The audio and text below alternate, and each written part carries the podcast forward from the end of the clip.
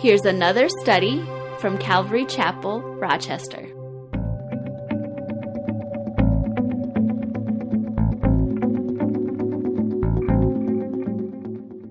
Jeremiah 16, beginning with verse 1. The word of the Lord also came to me, saying, You shall not take a wife, nor shall you have sons or daughters in this place. For thus says the Lord concerning the sons and daughters who are born in this place, and concerning their mothers who bore them, and their fathers who begot them in this land, they shall die gruesome deaths. They shall not be lamented, nor shall they be buried, but they shall be like refuse on the face of the earth. They shall be consumed by the sword and by, the, by famine. And their corpses shall be meat for the bird of, birds of heaven and for the beasts of the earth. For thus says the Lord Do not enter the house of mourning, nor go to lament or bemoan them. For I have taken away my peace from this people, says the Lord, loving kindness and mercies. Both the great and the small shall die in this land they shall not be buried. Neither shall men lament for them, cut themselves, nor make themselves bald for them, nor shall men break bread in mourning, uh, in mourning for them, to comfort them for the dead. Nor shall men give them the cup of consolation to drink for their father or for their mother. Also, you shall not go into the house of feasting to sit with them, to eat and drink. For thus says the Lord of hosts, the God of Israel Behold, I will cause to cease from this place before your eyes and in your days the voice of mirth and the voice of gladness, the voice of the bridegroom and the voice of the bride. And it shall be when you show the, uh, this people all these words that they say to you, Why has the Lord pronounced all this disaster against us? Or what is our iniquity? Or what is our sin that we have committed against the Lord our God? Then you shall say to them, Because your fathers have forsaken me, says the Lord, they have walked after other gods and have served them and worshipped them, and have forsaken me and not kept my law. And you have done worse than your fathers. For behold, each one follows the dictates of his own evil heart, so that no one listens to me. Therefore, I will cast you out of this land into a land that you do not know, neither you nor your fathers and there you shall serve other gods day and night, where I will not show you favor. Pretty severe uh, passage here that Jeremiah is told. Not only was Jeremiah to deliver a verbal message of God's coming, you know, judgment on his people, but how Jeremiah lived his life was also a message to his people. Uh, it's not unlike some of the other prophets. Remember, Hosea was told to marry a prostitute. And that was a, to be a message to the children of Israel. Um, Isaiah, his sons, their names meant, you know, they had different, he had different sons, and each one of their names was significant to the message that Isaiah was to present to God's people. And Jeremiah, here, as we read just moments ago, was told to remain a bachelor, never to get married, never to have any kids. Now, there are three things Jeremiah was told by God in that passage. First of all, don't get married, but also don't enter the house of mourning to comfort the surviving families of the dead, and also don't enter the house of mirth. You know, uh, you know, having a festival or going to a, a dinner party, things like that, a joyous occasions. Why? Well, there are many reasons. But what God is trying to convey through Jeremiah to the people is that is just the totality and the severity of God's judgment against them. At a time of great calamity which is coming, it wouldn't be wise to marry, to have children, because if you can imagine the burden that would be placed on Jeremiah to also care for a family, for anybody going through a calamity. You know it's one thing when you're by yourself and you, you you know you only have yourself to worry about but when you have loved ones that are also you know part of whatever's going on it's just an added burden and so from a, maybe even from a practical point standpoint god is telling um, jeremiah hey you know just remain single and uh, don't marry you know paul mentions the same thing in 1 corinthians chapter 7 Apparently, they were going through persecution too. He said, in light of the present distress, if you're not already married, don't get married. He didn't say it's wrong if you do, but he says, you know, the wise approach through a time of difficulties, just don't get married. Jesus, in Luke chapter 23, the disciples are asking him, hey, what's, what's it going to be like when you return to set up your kingdom here on earth? And Jesus in Matthew 24 and in Luke chapter 23 goes through and he starts talking about what the last days are going to be like, and specifically the Great Tribulation. And at that point, he says, you know, woe if you have children or if you're, if you're a mother nursing a baby, woe during that time because of the calamity that was going on. And so Jeremiah was also told not to go to, uh, not to comfort those who were dead. Why? Because there would be so many that were dying as a result of the Babylonian uh, uh, invasion. How could he possibly comfort each family? But there's even a deeper reason behind that, I believe. You know, he says, I've taken my peace away and my loving kindness and my mercy from my people. They were in sinful, willful disobedience to God. Now, when they died because of the results of their sins, how can you comfort them? How can you give them peace? You know, it's interesting. I, have been asked to, uh, last year, I was asked to do a, a, uh, a funeral for someone who was an unbeliever. And I didn't really know the person real well, so I kind of read up on their history and, you know, what little history I had that was given to me.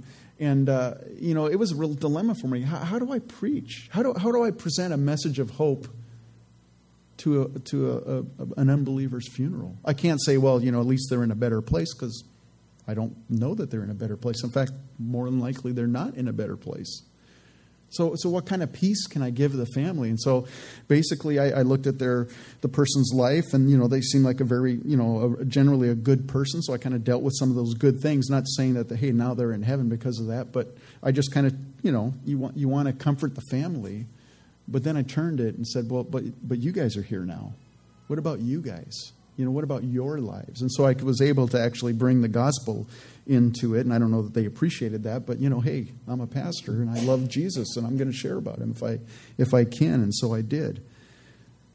But it's hard to impart peace to someone who's an unbeliever, who's being under God's judgment. It, it's hard. You can't, you know, how do you do that? And so Jeremiah was told to not comfort those who were dying. And Jeremiah was told not to go to the house of mirth. In other words, you know, don't go to dinner parties and don't have festivals and stuff like that. Why? Well, how can you party on when, uh, you know, with all these people that are ignoring God's word when you know that judgment is coming? I mean, how can you do it? You can't ignore the reality, right?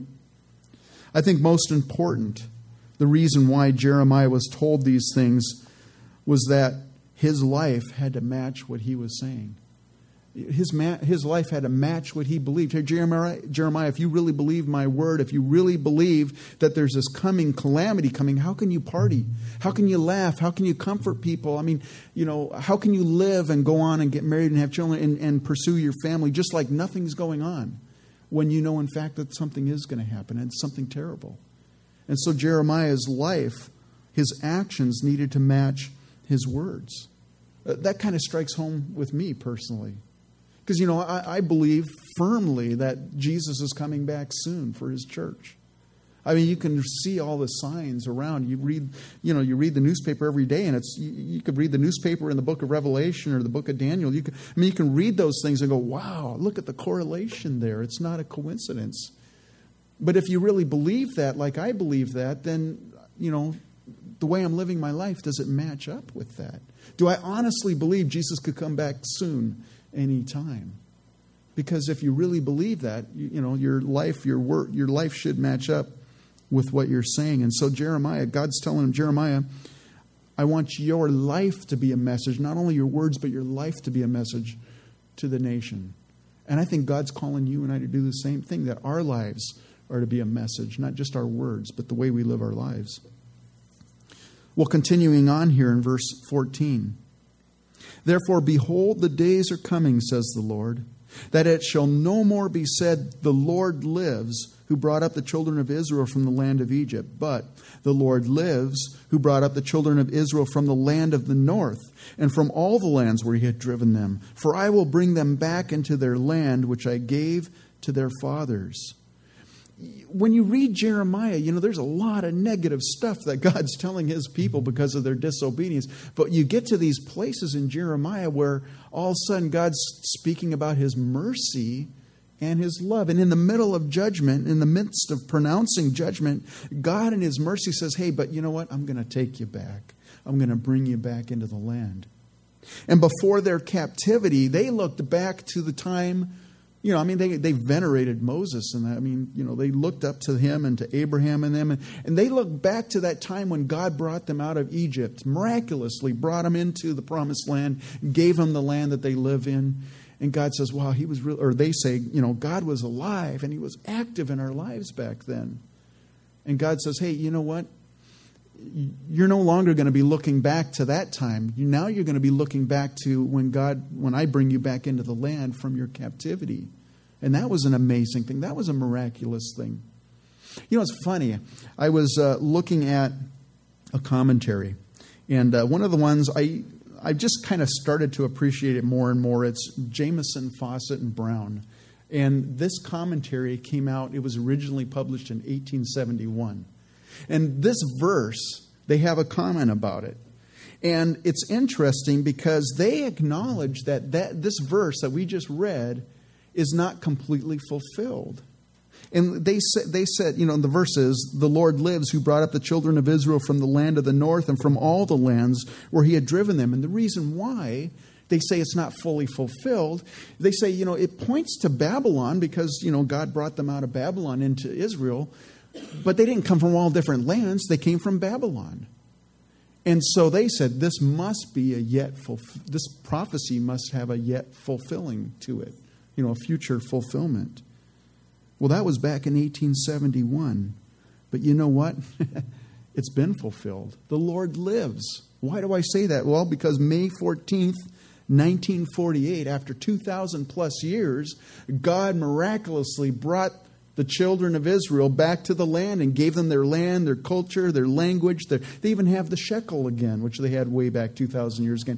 It's a miracle that a nation could come from uh, scattered all over the all over the four corners of the world, be brought back into the land and have everything intact the way they are, and to be miraculously thousands and thousands of, of Arabs all around them, Arabs, not Ahab the Arab, but you know, lots of Middle Eastern people that you know that they hate them and they're trying to wipe them off the face of the map, and yet they've been unable to do that because God and His sovereignty and His mercy is protecting Israel. Not that Israel's a righteous nation, they're not. But God has chosen to bring them back to the land. And so, man, the Lord lives. Know, we look at that now and go, wow, God is alive. That alone should encourage you that we're getting closer to the last days. That alone should encourage you that, you know what, God is still alive and He's still active in human history. You and I, we're alive during a period of unprecedented prophetic fulfillment. I honestly believe that. You know, you're familiar with what Jesus said the days would be like when his, uh, before his return. I quoted one verse, but in Matthew 24, you don't have to turn there, but in verse 6 it says, And you will hear of wars and rumor of wars. And of course, we know that. See that you are not troubled, for these things must come to pass, but the end is not yet. For nation will rise against nation, and kingdom against kingdom, and there will be famines pestilences and earthquakes in various places. And we look at that and go, yeah, of course, we're seeing that more and more and more. But then Jesus said, all these are the beginning of sorrows. It's just starting. It's just like a you know a woman's going into labor and they, they just you know every once in a while they start having a labor pain. It's not the baby's still not coming yet, but it's it's getting closer. That's basically what Jesus is saying there. But he continues, he says, Then they will deliver you up to tribulation and kill you, and you will be hated by all nations for my name's sake. And this is what I find interesting. And then many will be offended, will betray one another, and will hate one another. And that just jumped out at me. Many will be offended. Why? Because we've reached a time today, in this year. You know, 10, 15 years ago, I could preach a message against homosexuality, that it's a sin and, you know, God will judge that sin just like he'll judge all other sin. And, and you know, there, would be any, there probably wouldn't be any repercussions for me preaching that and saying that 10, 15 years ago. But today, today, it's labeled as offensive. People are offended by it. And it's hateful speech. It's, you know, uh, I'm labeled as a hate monger because of that. So, I mean, things are happening so fast in our culture.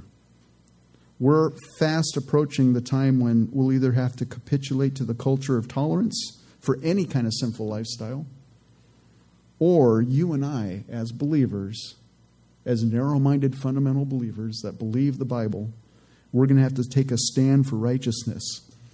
But just like Jeremiah, it's going to come at a cost. It's going to cost more and more to be a believer as we draw closer to the last days. I firmly believe that as well. Continuing in verse 16 Behold, I will send for many fishermen, says the Lord, and they shall fish them. And afterward I will send for many hunters, and they shall hunt them from every mountain and every hill, and out of the holes of the rocks. For my eyes are on all their ways. They are not hidden from my face, nor is their iniquity hidden from my eyes. And first I will repay double for their iniquity and their sin, because they have defiled my land. They have filled my inheritance with carcasses of their detestable and abominable idols. God says they're going to be pursued and caught by the Babylonians. And of course, it's the picture of the fishermen and the hunters. In other words, there's not going to be any place for them to hide to escape God's judgment. God sees what's going on. He's, you know, you can't hide from God. And, and I, you know, I think how many times do you and I, we sin and somehow we think it escapes God's notice, you know, that he, he doesn't see us. Hebrews 4:13 tells us there is no creature hidden from his sight but all things are naked and open to the eyes of him to whom we must give an account. In Leviticus it says be sure your sin will find you out. You know, we have all these warnings. God's watching your and my lives. He, you know, what, what, how should we respond to that? Well, first of all, we need to realize that our actions, our thoughts, even our intentions are laid bare before God. And then, of course, keep short accounts with God. You know, the fear of the Lord's the beginning of the wisdom, the fear of realizing, you know, God, God's a holy God and, and He sees my life. He even sees what I'm thinking.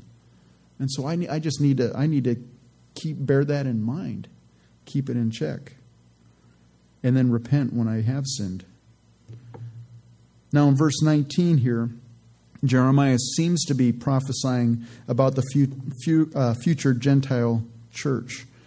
O Lord, my strength and my fortress, my refuge in the day of affliction, the Gentiles shall come to you from the ends of the earth and say, Surely our fathers have inherited lies, worthlessness, and unprofitable things. Will a man make gods for himself which are not gods? Therefore, behold, I will this once cause them to know. I will cause them to know my right, uh, my hand and my might, that, and they shall know that my name is the Lord. It, it seems to be pointing to Gentile believers.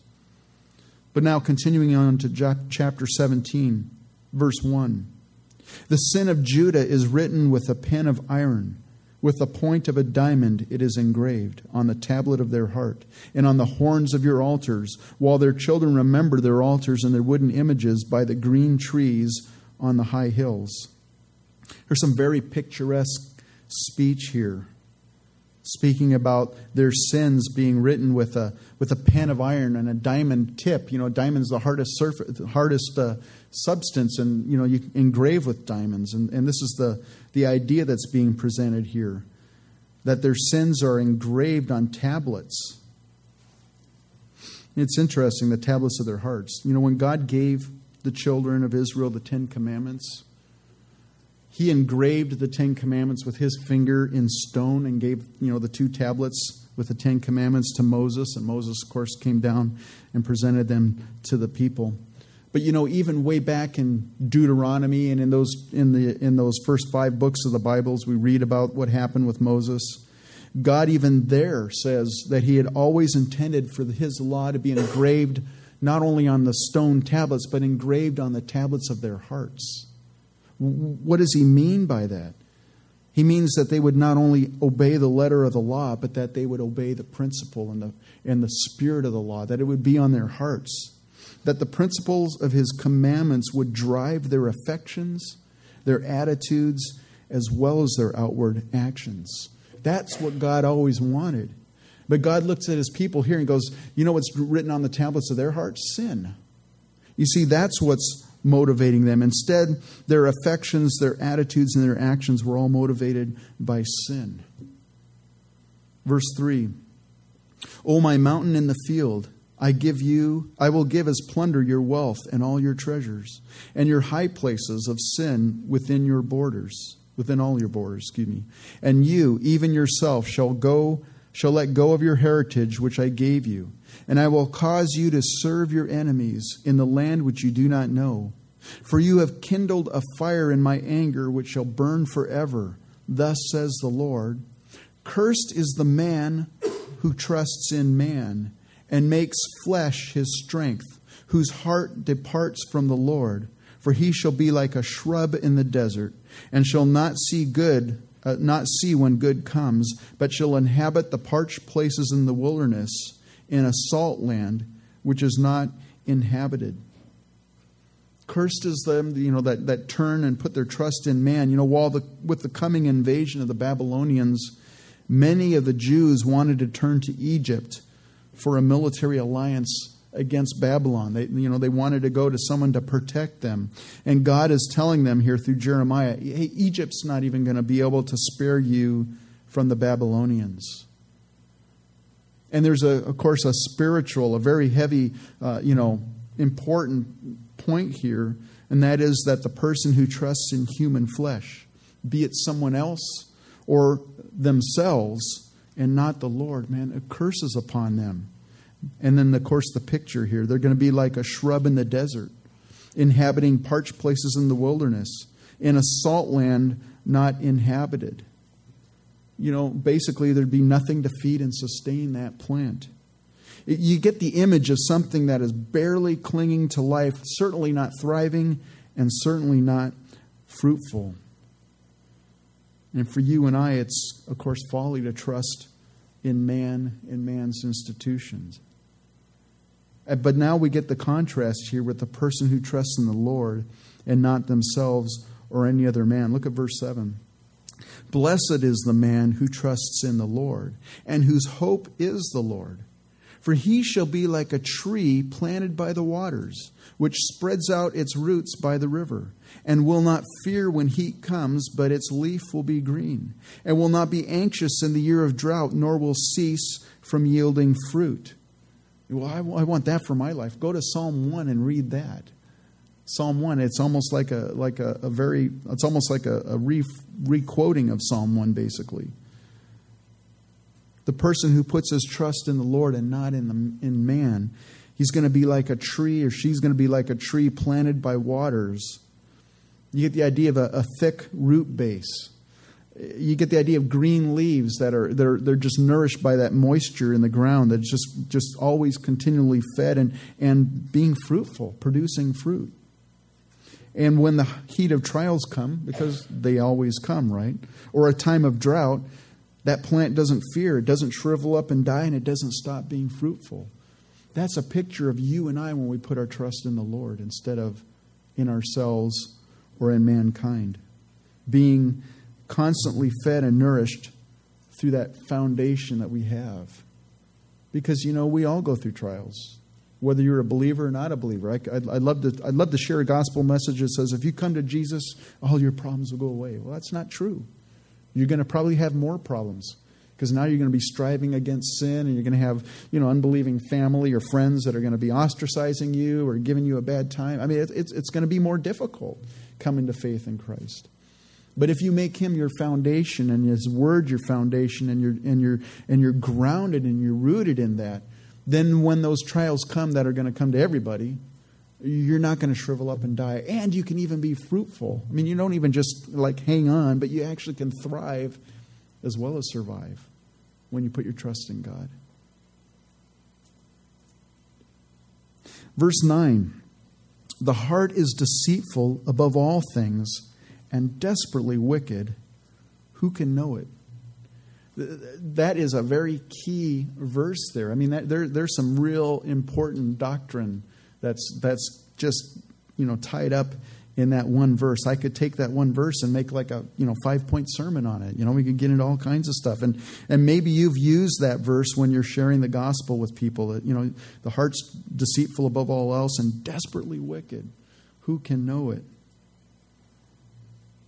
I think though you have to look at the context. And of course, it's true, but you have to look at the context here of what Jeremiah had just said. And I think the context is the point seems to be that we can fool ourselves into thinking that we're trusting in the Lord and not human flesh. As believers, uh, how's that? I was trying to come up with a phrase, and I came up with this. It's a term. I don't know. Maybe I'm maybe I'm coining it. I should maybe you know register it or whatever you do. Catastrophic faith, like catastrophic faith. What am I talking about? This is the type of faith where we turn to the Lord when catastrophes hit us, but only after all else has failed. You know, we've tried everything ourselves and nothing's failed. It's like, okay, now, Lord, I need your help. That's what I would term catastrophic faith. We try to manage our problems ourselves first, and then we turn to the Lord.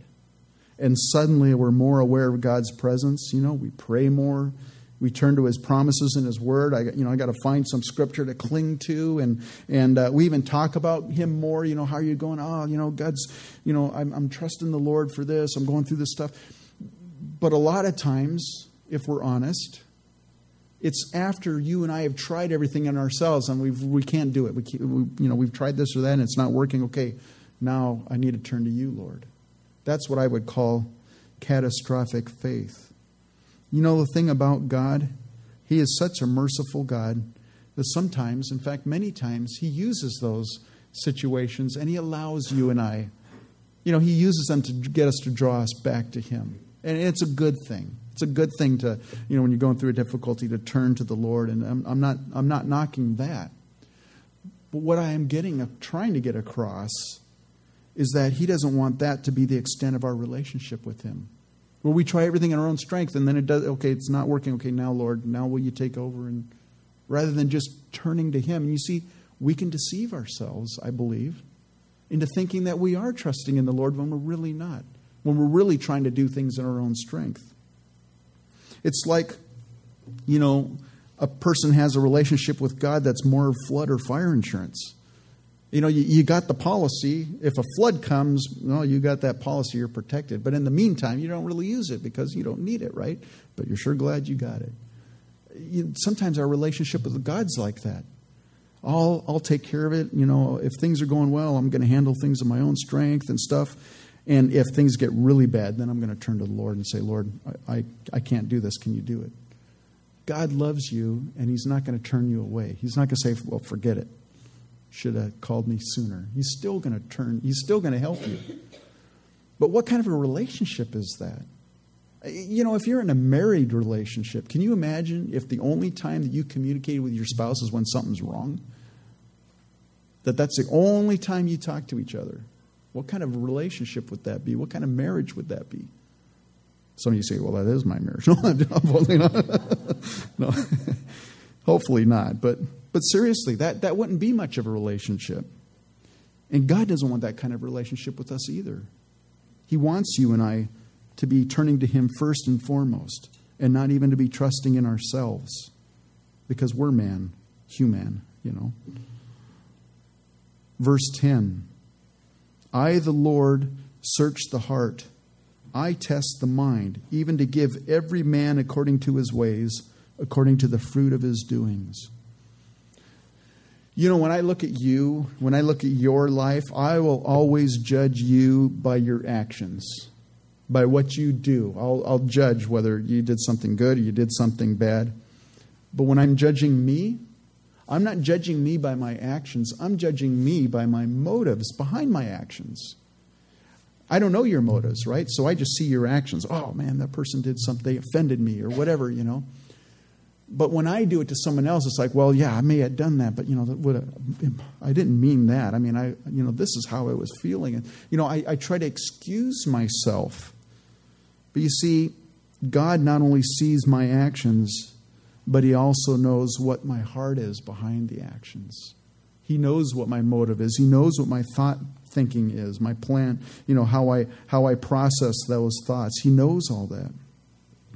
Verse 11 as a partridge that broods but does not hatch, so is he who gets riches but not by right. It will leave him in the midst of his days, and at his end he will be a fool. You know, in addition to forsaking God and trusting in man, the people of Judah had also become wealthy through deceit. It goes back to Jeremiah chapter 5, verse 27. He says, As a cage is full of birds, so their houses are full of deceit. Therefore, they have grown, uh, become great and grown rich. They have grown fat. They are sleek. Yes, they surpass the deeds of the wicked. They do not please, plead the cause, the cause of the fatherless, yet they prosper, and the right of the needy they do not defend basically just talking about self-seeking people that are just worried about themselves and they're they're getting rich through deceit. And I go, well, how how do you know how do people get rich through deceit? Well, have you ever bought something from someone and they ripped you off? Kind of, you know, they they presented something as being really really good, and you buy it and you get it and you go, wow, it's really really not that good.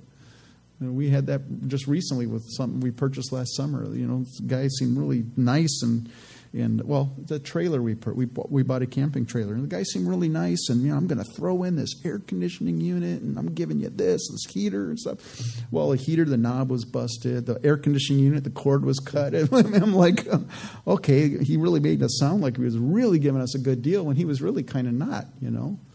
And uh, you know, it's not that big of a deal, but but you know, sometimes we do that with people, right? And and that's kind of the the nature of buying and selling in today's day and age. You try to get what you can as cheap as you can, and you try to sell things as high as you can, whether it's worth that or not. You know, tax time. People, I don't know, hopefully, I've never, I'll be honest with you, I've never, not, I should qualify this. I mean, I, not that I would, but I've never had the guts to cheat on my taxes. not, and again, not that I ever would, but I mean, it's like, you know, but that's a way that people are gain riches through deceit. You know, one thing that used to I used to notice a lot with people and even some Christians, you know, um, making false insurance claims. you know, insurance fraud. I mean, all these things are deceitful. They're lying, and, and yet people are getting rich or, or gaining riches through that. And God says, you know, if you're doing it that way, it's that wealth is going to just fly away. It's not going to benefit you at all. Verse 12 A glorious high throne from the beginning is the place of our sanctuary. O Lord, the hope of Israel, all who forsake you shall be ashamed. Those who depart from me shall be written in the earth, because they have forsaken the Lord, the fountain of living waters. Instead of trusting in man, they had the Lord God on the throne all along from the beginning. They could have turned to him any time in their time of need but they had departed from the Lord. And he says, as a result, their names would be written in the earth. What does that mean? Well, basically, I think it means basically they'd have a reputation. Maybe they'd build up a good reputation, but here on earth only.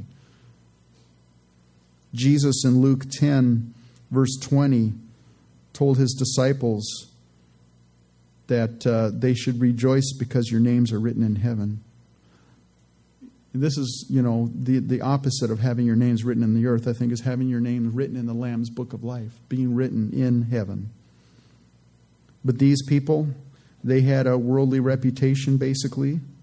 They could have turned to God, but they didn't. And in addition to departing from the Lord, he says they had forsaken the fountain of living waters. And that takes them right back to the very beginning of Jeremiah in chapter 2 when Jesus when God says for my people have committed two evils they have forsaken me, the fountain of living waters, and hewn themselves cisterns, broken cisterns that can hold no water. I mean, they've just, they've just turned away from God and they've tried to do things in their own strength.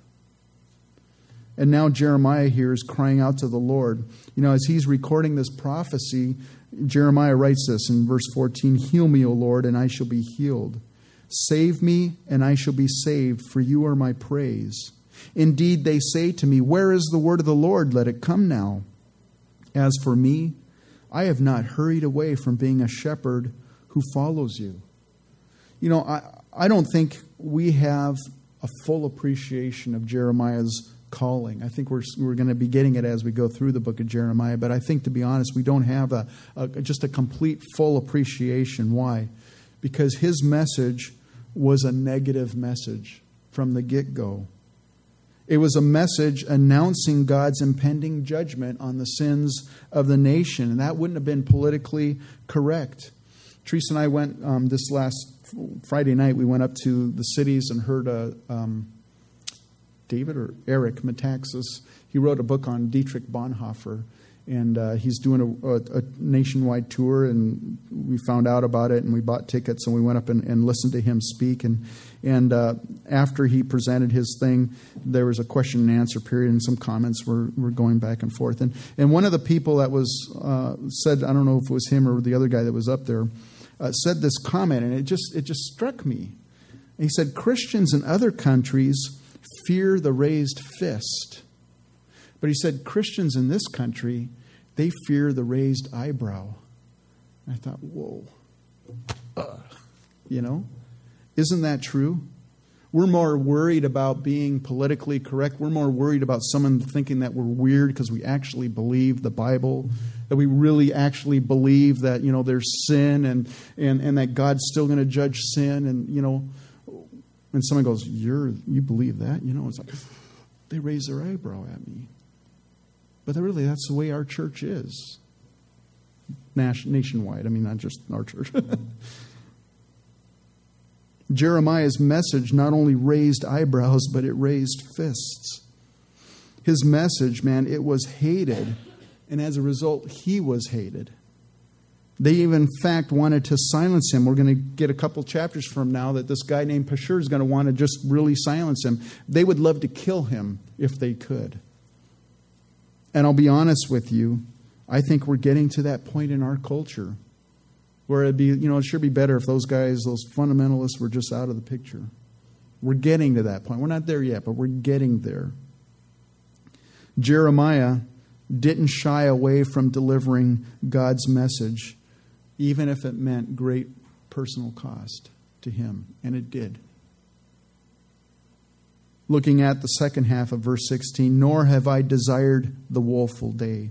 So Jeremiah didn't shy away from delivering a very unpopular message, but he also, on the other side of that, didn't revel in the destruction of the people. And right away I thought about Jonah. Remember Jonah?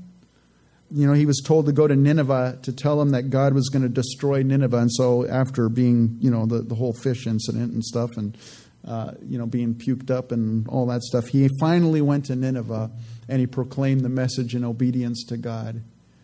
And when he got done with it, he went up on a mountain and was just waiting with satisfaction for the fireworks. Man, I can't wait till God destroys those dirty, rotten sinners. And you know the story. God didn't do it because they repented of their sins. Well, Jeremiah said, Hey, I, you know, I didn't shy away from giving that message, but I also didn't sit there and just, you know, self righteously go, You dirty, rotten sinners. Jeremiah identified with his people, and it broke his heart. He wept for the people, knowing what would befall him. And so he says, God, you know, I, I, didn't shy away from what you told me to do, and I also didn't like take pleasure in pronouncing your judgment on them. He continues the end of verse 16, You know what came out of my lips. It was right there before you. Verse 17, Do not be a terror to me.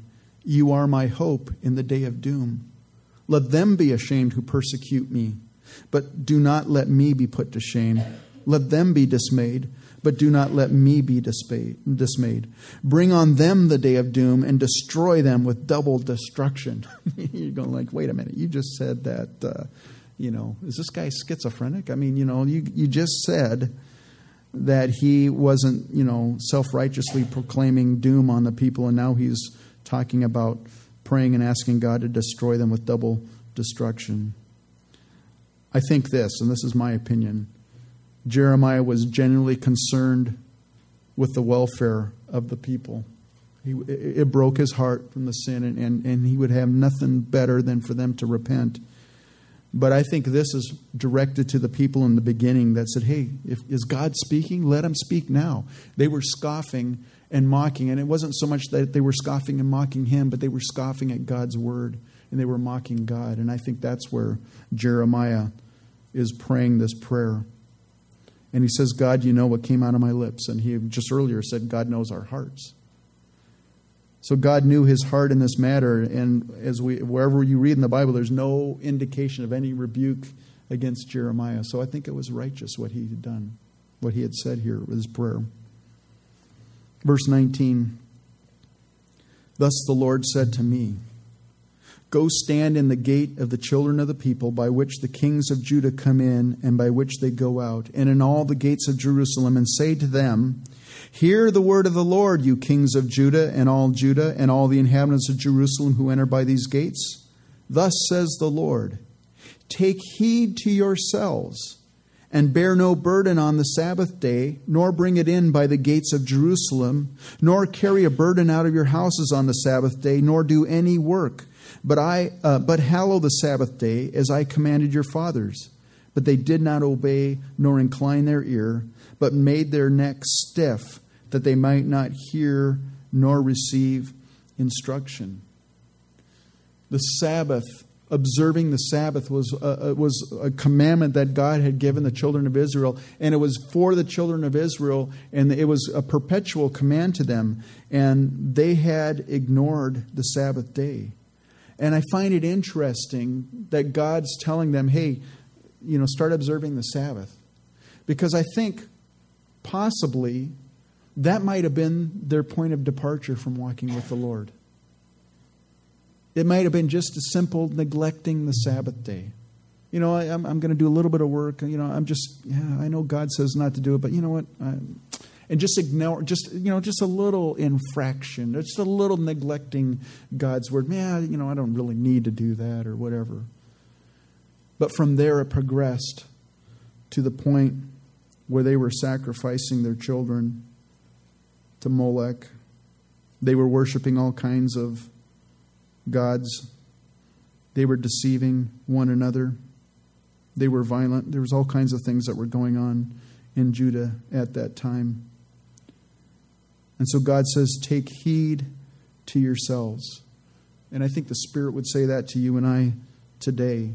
What starts out as neglect in your and my walk with the Lord, if we don't hate, take heed, it can progress into active, willful disobedience. You just start drifting. That's just that drift that happens in our lives. And yet, even in this late, even this late in their sin and in their disobedience, man, there's still time to turn around, as with you and I as well. Verse 24, and it shall be if you heed me carefully, says the Lord, to bring no burden through the gates of the city on the Sabbath day, but hallow the Sabbath day to not to do no work in it.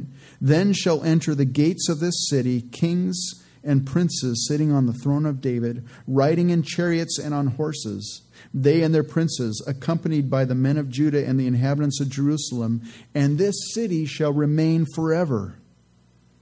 And they shall come from the cities of Judah and from the places around Jerusalem, from the land of Benjamin and from the lowland, from the mountains and, and from the south, bringing burnt offerings and sacrifices, grain offerings and incense, bringing sacrifices of praise to the house of the Lord.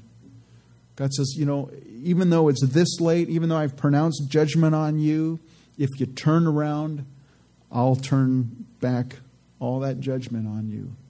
I mean, that's a merciful God. It reminds me of Jesus when he went in on the Mount of Olives. You know, he came in uh, on a donkey that that that uh, particular Sabbath, and it says there in uh, Luke 19 it says, Now as he drew near, he saw the city and wept over it, saying, If you had known, even you, especially in this your day, the things that make for your peace. But now they are hidden from your eyes. For the days will come upon you when your enemies will build an embankment around you, surround you, and close you in on every side, and level you, you and your children within you, to the ground and they will not leave in you one stone upon another, because you did not know the time of your visitation. Jesus wept over Jerusalem because he said, If you had just recognized me as my Messiah, you know, you wouldn't be destroyed. At that point, but they didn't. They rejected the Lord. And so, of course, we know that the Romans destroyed Jerusalem not too long after in 70 AD. But God was willing to turn back his destruction if the people repented. And you know, the thing is, he can do that. He could do it back then, he can do it now. When we get to, we won't do it today because it's, it's, getting later, but in chapters 18 and 19, there's some really picturesque, uh, picturesque uh, language there about the potter and the clay. And basically, in that chapter, in chapter 18, God says, in, you know, if, if you repent, man, I'll, I'll just turn back. I'll turn back my judgment. And even in the midst of pronouncing judgment, God says, if you just repent, I'll, you know, I'll stay my hand and things will, things will turn around.